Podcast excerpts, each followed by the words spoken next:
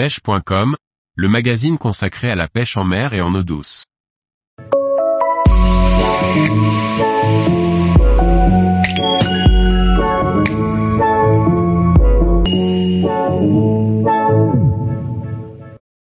Le choix du bon flotteur pour la pêche au cou, une décision cruciale. Par Michael Bourseau. Avant chaque partie de pêche, un pêcheur devra nécessairement répondre à bon nombre d'interrogations relatives au parcours de pêche pratiqué ou encore au matériel à privilégier. Voici une série d'articles qui permettra de vous aider à choisir votre flotteur. Avec une ligne appropriée, on n'est jamais à l'abri d'attraper un poisson mémorable comme ce joli amour argenté pris lors d'un entraînement au championnat du monde des nations à Plovdiv en Bulgarie en 2016. La réussite d'une partie de pêche au cou dépend en grande partie de l'association d'un ensemble de paramètres tels que la détermination de la bonne distance de pêche, le type d'amorce et d'èche à privilégier ou tout simplement les conditions météorologiques rencontrées.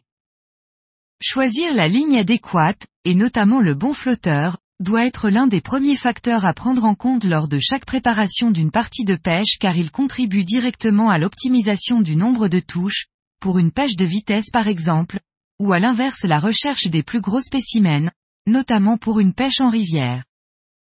Devant la multitude de modèles de flotteurs proposés chaque année par l'ensemble des marques concurrentes, choisir le bon flotteur n'est en effet jamais chose aisée, que l'on pratique ou non la pêche en compétition d'ailleurs. J'en veux pour preuve les nombreuses interrogations que je peux entendre ici ou là au bord de l'eau. Quel type de flotteur doit-on privilégier sur ce parcours, ou bien, pourquoi utiliser ce flotteur et pas tel autre alors qu'il semble relativement identique? Ou encore, quelle nouveauté vas-tu utiliser cette année parmi l'ensemble des flotteurs disponibles sur le marché? Sont autant de questions que l'on me pose et auxquelles finalement sont confrontés l'ensemble des pêcheurs au coup. La première réponse que je serais tenté de donner est que chacune des parties constituant un flotteur devra nécessairement être en cohérence aussi bien avec la technique de pêche pratiquée qu'avec les conditions de pêche rencontrées. Le flotteur étant composé de trois parties distinctes, la quille, le corps et l'antenne. Il est absolument nécessaire de bien connaître leurs caractéristiques mécaniques propres, afin d'optimiser sa réflexion. Fort d'une relative bonne expérience sur ce sujet, je vais tenter de vous aider au mieux dans cette quête en abordant chacune des trois parties composant justement le flotteur. Ceci devrait théoriquement contribuer à bonifier vos futures sorties.